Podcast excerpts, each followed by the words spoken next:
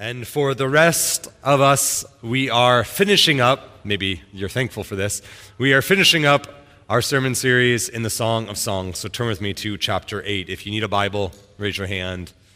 Someone would love to bring you a Bible.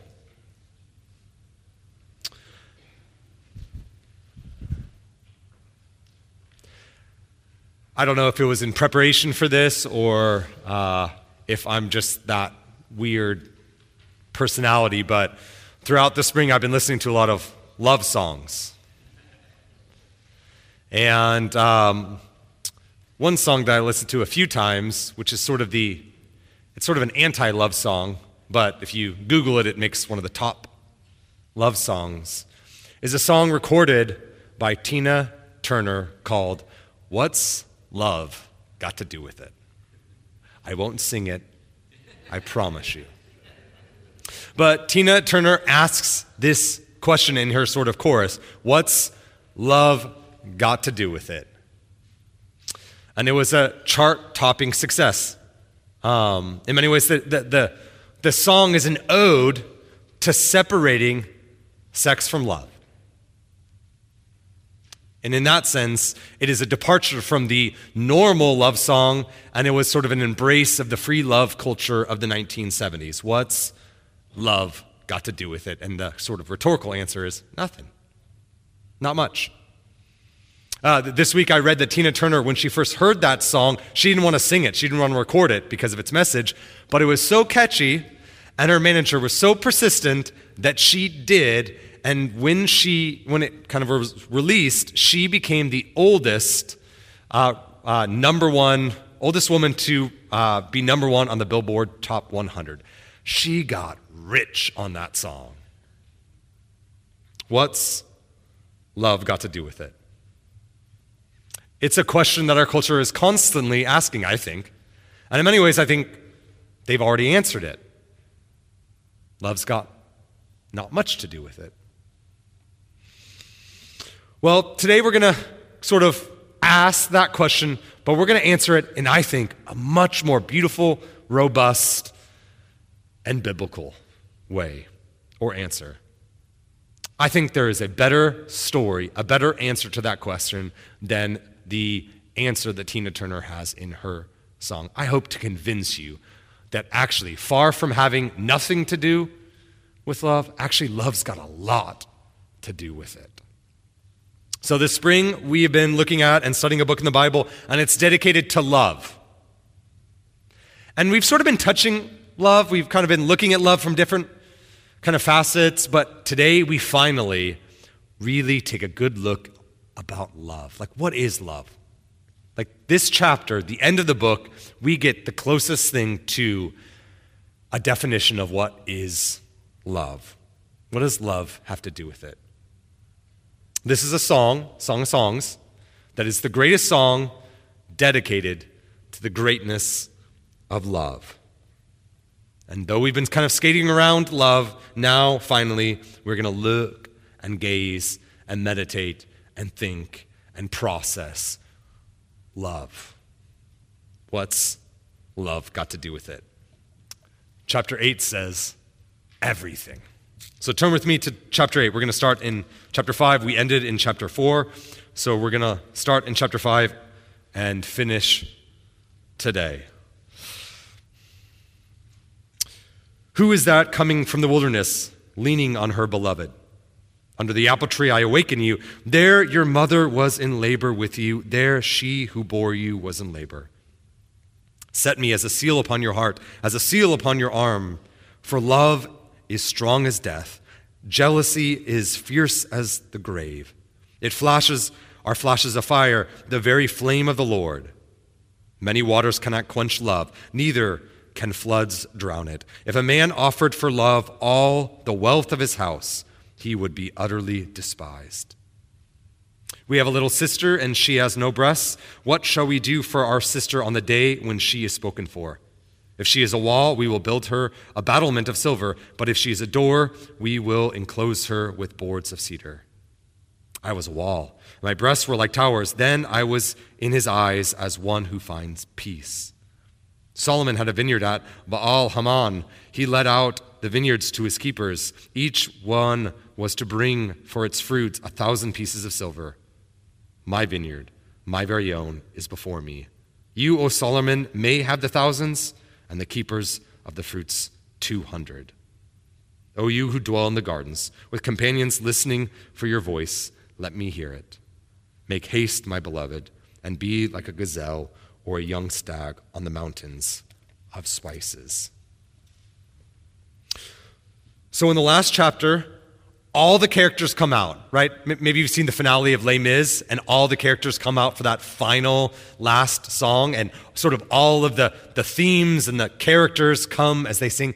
That's what we have here. We have sort of a finale where the major themes in the last seven chapters and the major characters all come on the scene. It is the finale, and it's really interesting that when you think about it, as this song has been developing and as these themes have kind of been repeated, we've seen, for the most part, kind of the, the, the bullseye or the, the major theme is about passion and romance. But chapter 8, passion and romance actually take a back seat to love. So, once again, the, the couple enters in verse 5 in this dramatic scene out of the wilderness, and we saw that they arrived like that in chapter 3. Only now they're together, and she's leaning on him in protection and security and comfort. We, we then read about this apple tree, this, this imagery that we saw in chapter 2, which was a sign of his love for her, a, a sign of their budding love. It was a sign of his protection of her. But then as quickly as this sort of metaphor and this imagery, this apple tree shows up in verse 5, we all of a sudden have this idea of his mother and labor, and we're like, what's going on here? Well, really, when you think about it, this is an imagery not just of an apple tree in the sense of his protection, but here we see the first hint, and it's been hinted at before, but here we have the first hint at not just their romance and their love, but actually the product of their romance and love in children or the hope of children. You could think of this as a description metaphorically of their family tree. Right? As the old kind of rhyme goes first comes love, then comes marriage, then comes baby in the baby carriage, something like that, right?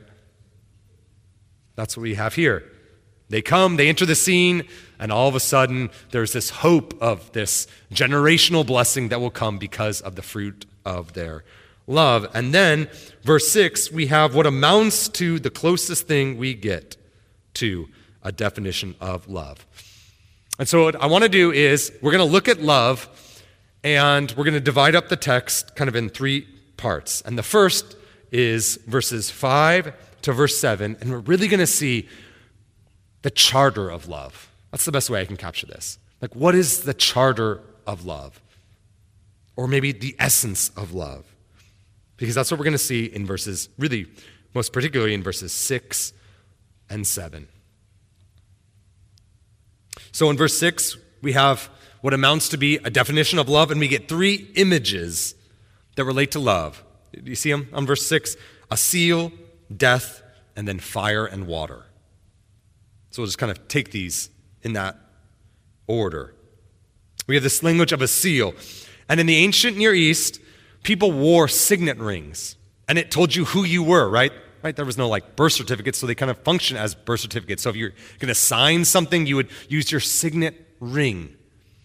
And she's basically saying, I want that I want him to take his signet ring and brand that signet ring on my heart and on my arm.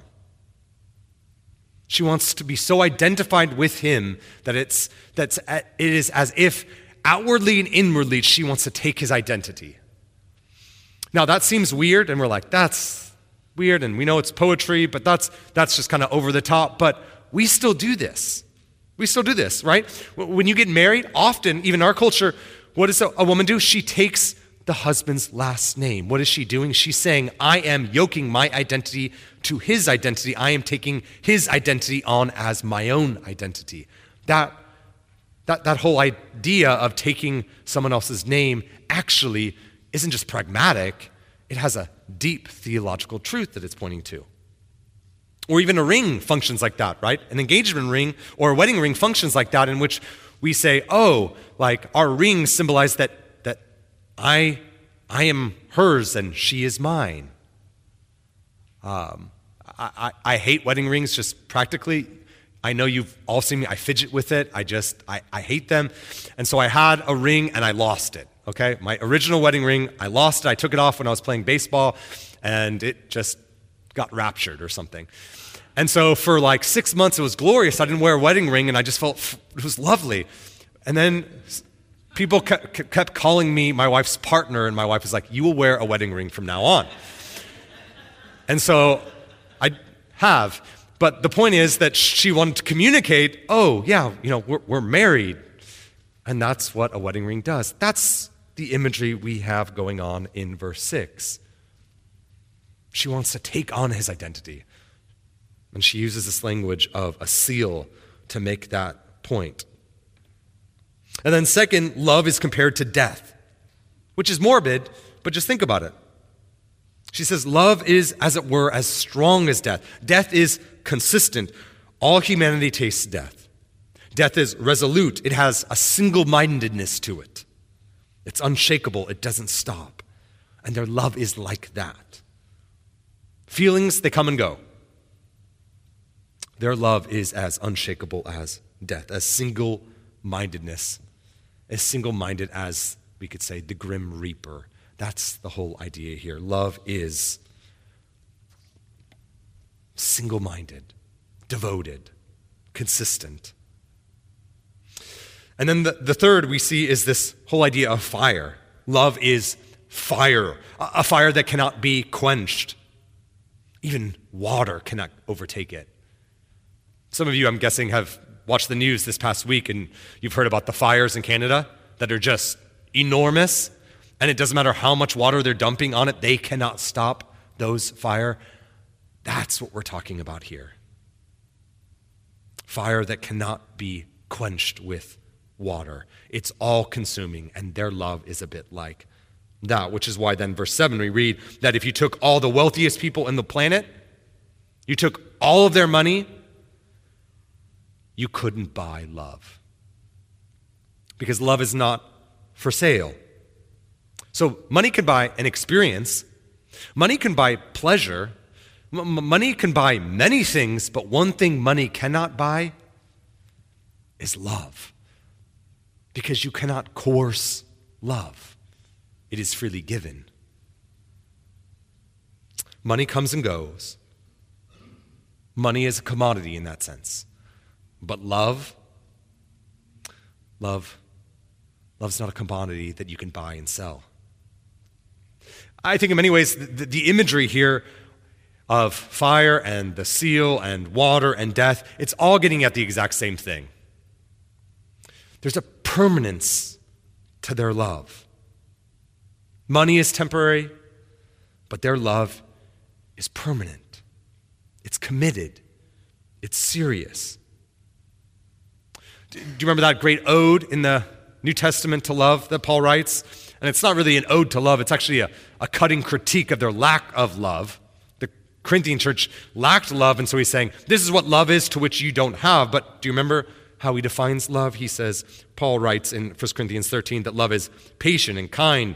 It's not envious. It's not boastful, not arrogant, not rude, bears all things, believes all things, hopes all things, endures all things. Love is like that, Paul ends. And then he just kind of builds into this crescendo. Love believes all things, hopes all things, endures all things. Why? Because love never ends. You ever notice that? That's how he ends this whole section. Love never ends. Love has a permanence to it. Paul then goes on to write those great three virtues faith, hope, and love. But the greatest of these is love. Why is love greater than faith and hope? I take it because it has an enduring factor that faith and hope do not have. Love has a permanence to it, love has a commitment to it. That's what is first, and kind of that's the, the, the, the, the whole idea of this definition of love that our author wants us to see. More than just a feeling, more than emotions, more than passion, love has commitment at its heart. It has a permanence to it. It's love is like a velvet brick. It's tough. It weathers storms. And their love is like that. It is an all-consuming fire. Love's charter is time-tested commitment. Isn't that interesting that that's how it loves? In this great ode to, to romance and passion, he slows down the author and tells us that at the end of the day, this passionate relationship should be set on a foundation of commitment. Love's charter is commitment. But then, as we keep going, verse 8, we, we look at love's product, maybe the product of love. And the product of love is nothing short of peace. So once again, the brothers show up, and there's some question about if the brothers are positive or negative. I kind of read them as negative. Um, often, brothers can be negative to their sisters. And there's also a question on if, if this is a flashback. So the brothers show up and they're talking about this sister, and it's like, okay, so is this a flashback to their conversations with this woman?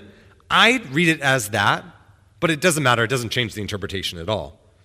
But they show up, and they talk about their sister who hasn't physically matured yet. And they ask basically this rhetorical question, but their question is simply how can they protect her? Particularly, how can they protect their sister's purity?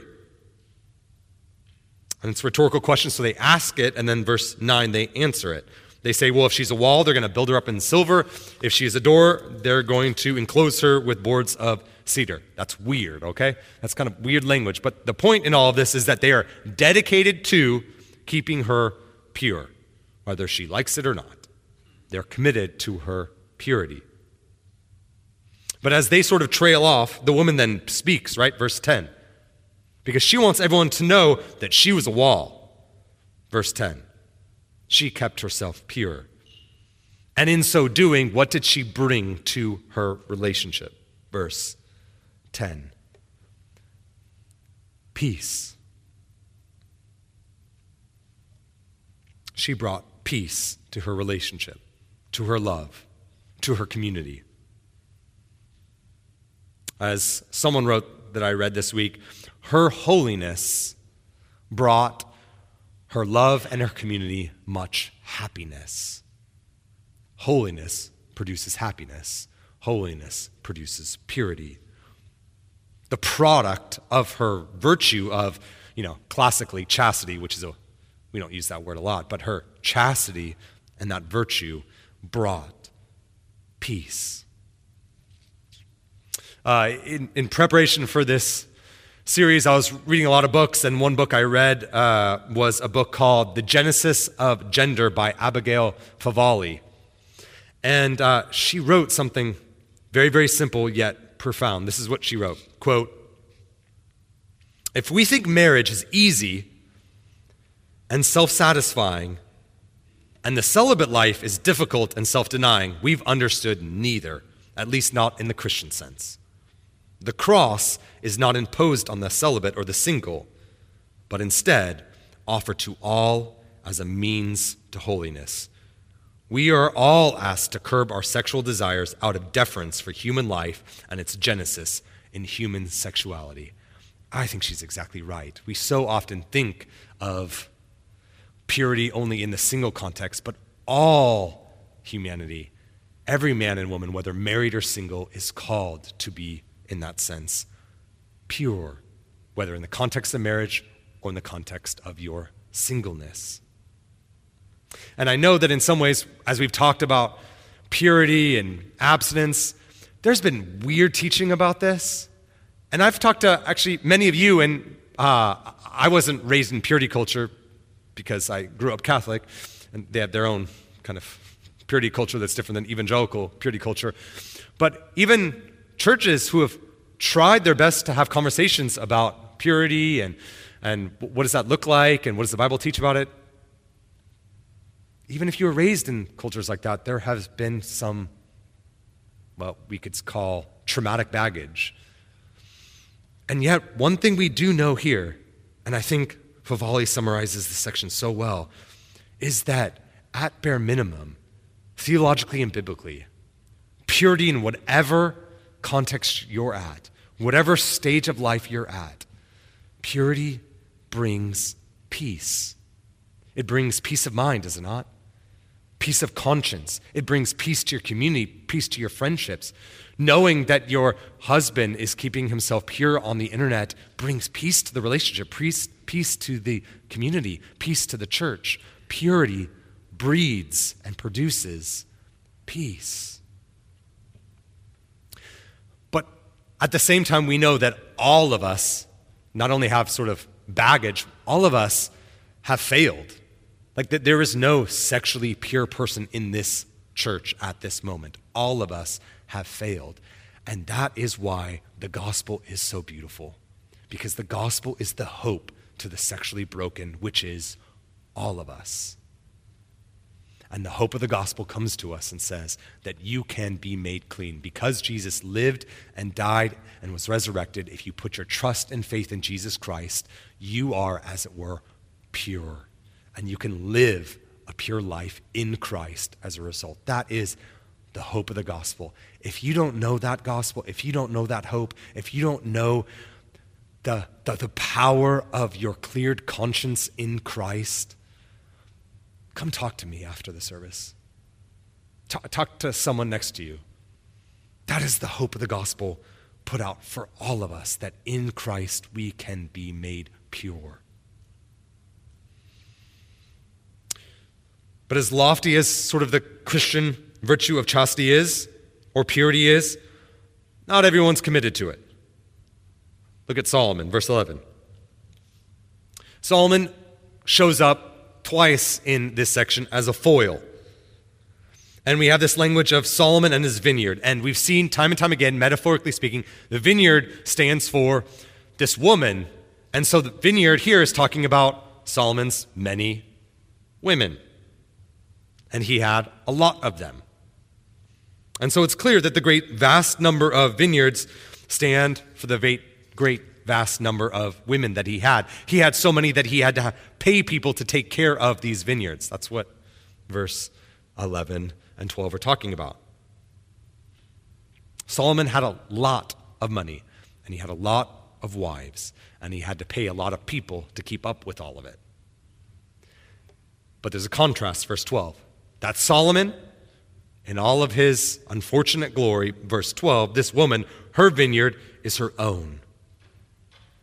And so, what she's basically saying is that Solomon might have the thousands, he might have money, he might have wealth, he might have many, many lovers, but Solomon, in all of his wisdom, knows nothing of the sort of love that this woman and this man have.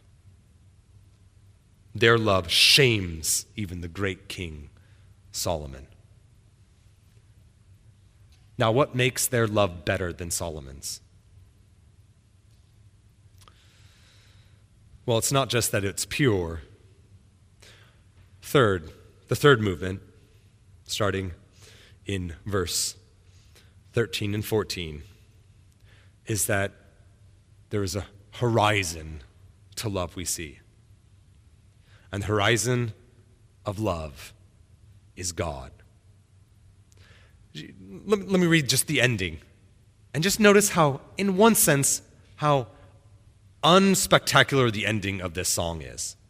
Verse 13 O you who dwell in the gardens with companions listening for your voice, let me hear it. Make haste, my beloved, and be like a gazelle or a young stag on the mountains of spices. It ends unresolved. It, ends sort of with firecrackers, but mm, they're like misfired firecrackers. Hopefully that doesn't happen to you this week. You'd think the finale would be this huge buildup of love, and then you just see the happy end. But no, it just it kind of leaves, and you have all these questions like, "Oh, what's going on here?" And and it's as if he's still lost her, and he's still pursuing her, and she's still pursuing him, and she's still lost him, and there's this tension, and there's this play, and you're like, "What in the world? Why would you end this way. All we know is that at the end of this song, what we see is that he still loves her, she still loves him. He's still pursuing her, she's still pursuing him. She still longs for him, he still longs for her. There's something beautiful, I think, going on in the unresolvedness to this song. Um, I have a lot of soapboxes. You know some of them. One of my soapboxes is, ah, uh, and this is the only image, kind of uh, way I could describe this, so I'm gonna, I might offend a few of you, um, and I apologize if I do. But one of my soapboxes is I hate cheesy vows at weddings, and I've seen a lot of them. Let, let me tell you some of them. All right. Um, I heard once, this was years ago, like 15 years ago, someone vowed that when their spouse ha- put on their grumpy pants, that they would help them put on their party pants. That was their vow. I remember being like, oh gosh. Oh, it gets worse. I, you are a prism that takes the light of life and turns it into a rainbow. You are a lotion that moisturizes my heart. I'm not making these up. Without you, my soul has eczema. Now, I don't even know what those mean, literally. But the, the notion that those are vows, I think just trivializes love. Love is far greater than that, and that's what this chapter is trying to encompass. That love has commitment for a brain, covenantal devotion as a heart, and perseverance as its soul. Love leads to purity. Love is like I said before, it's like a velvet brick. It's tender yet solid. Now, we've seen this over and over again romance and passion, really good. But it's so fitting that at the end of this song that's dedicated to love, it's not that. It's not romance. It's not passion. Those sizzle. Right? There is a thing called the midlife crisis.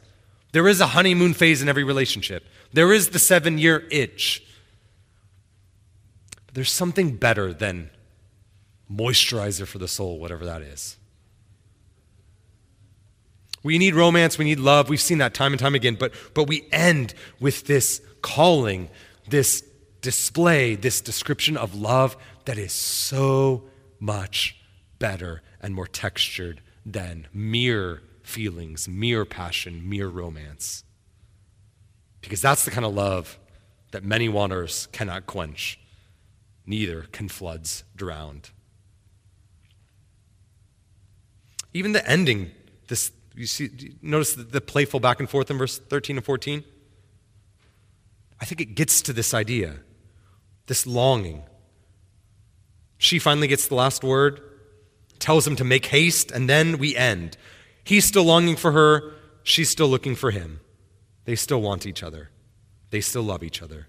The song trails off, as it were, directing us off into something else, a greater love, a different horizon. The song ends, I think, unresolved, trailing off because it's meant to set us on a different horizon.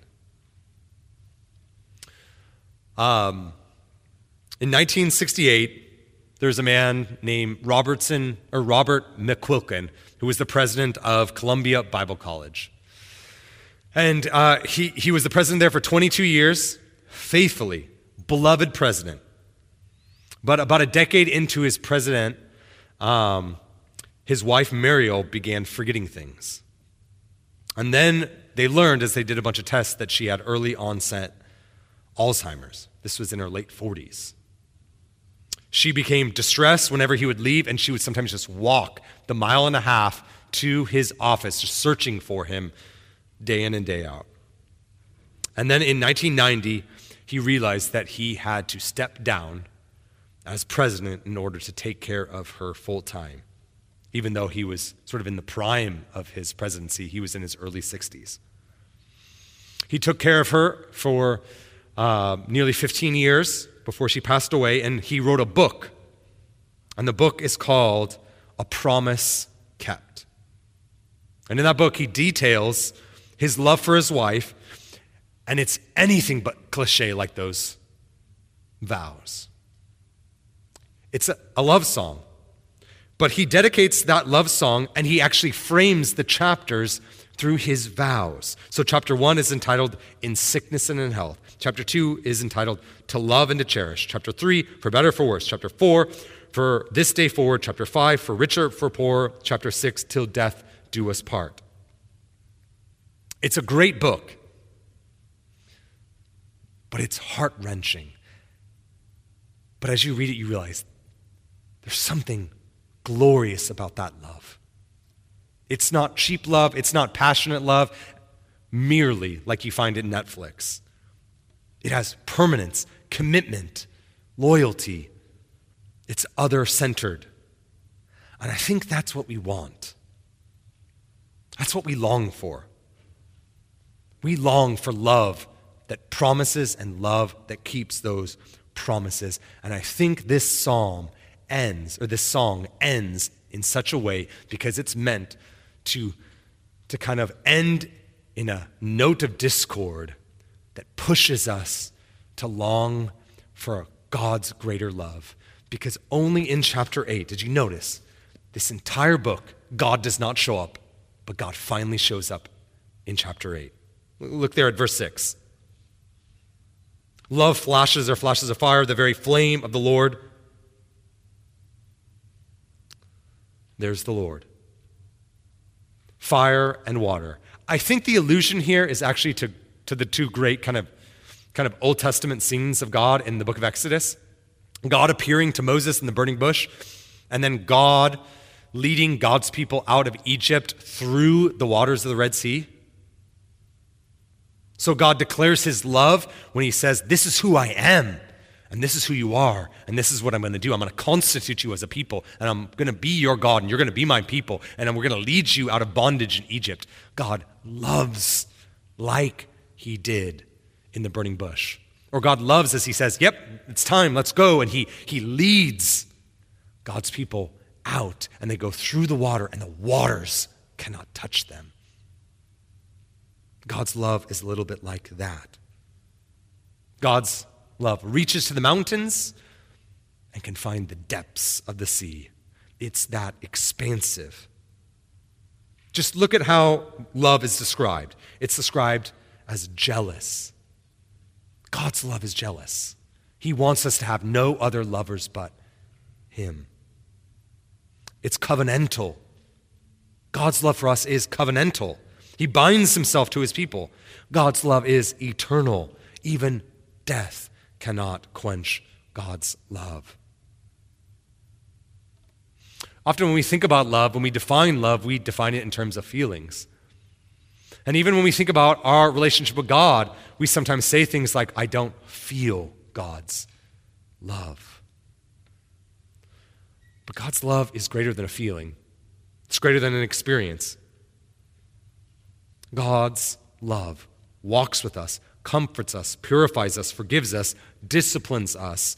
Many waters cannot quench God's love for us. It just keeps going and going and going. I think it's hard not to, as I've been reading through this, this song over and over and over again and thinking about it, it's hard not to see God's love for us in the love shared between the husband and a wife.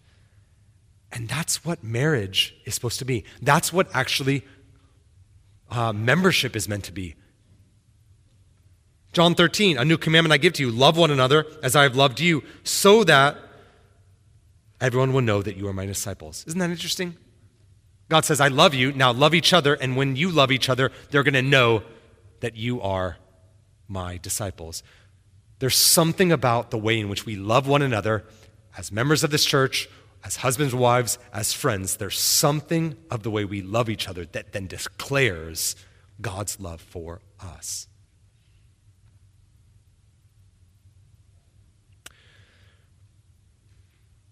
The story ends on an interesting note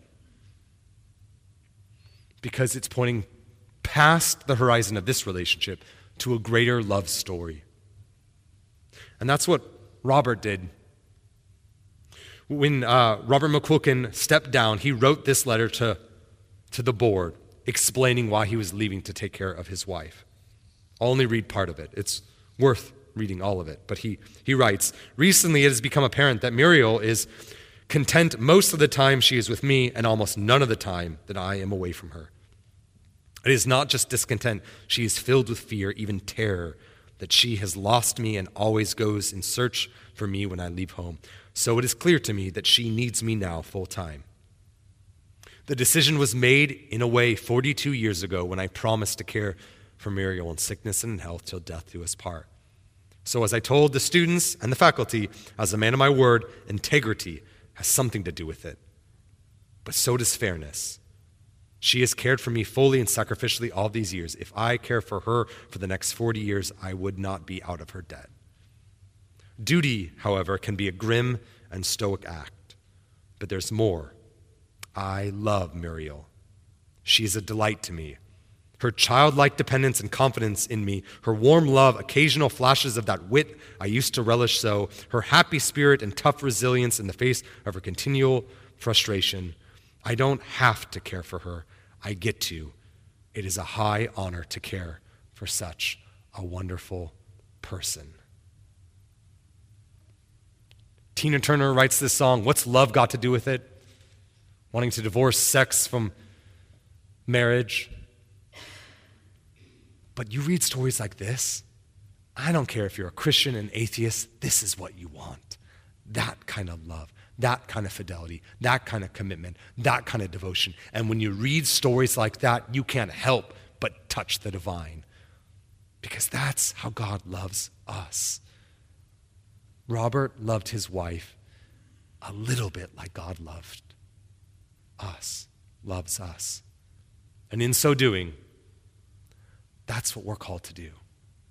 As a church, in our neighborhoods, in our relationships, in our families, and our marriages, we're called to love each other in fidelity, in faithfulness, with commitment, in love, with passion, and to do all of it in order to create a greater picture to point beyond the horizon of our relationships, to point to that great story of Christ's love for the church. That's how the Song of Song ends. That's why it's the greatest song dedicated to the greatness of love, because ultimately it's not about the love between a man and a woman. Ultimately, the Song of Songs is about God's love for us, which is the greatest love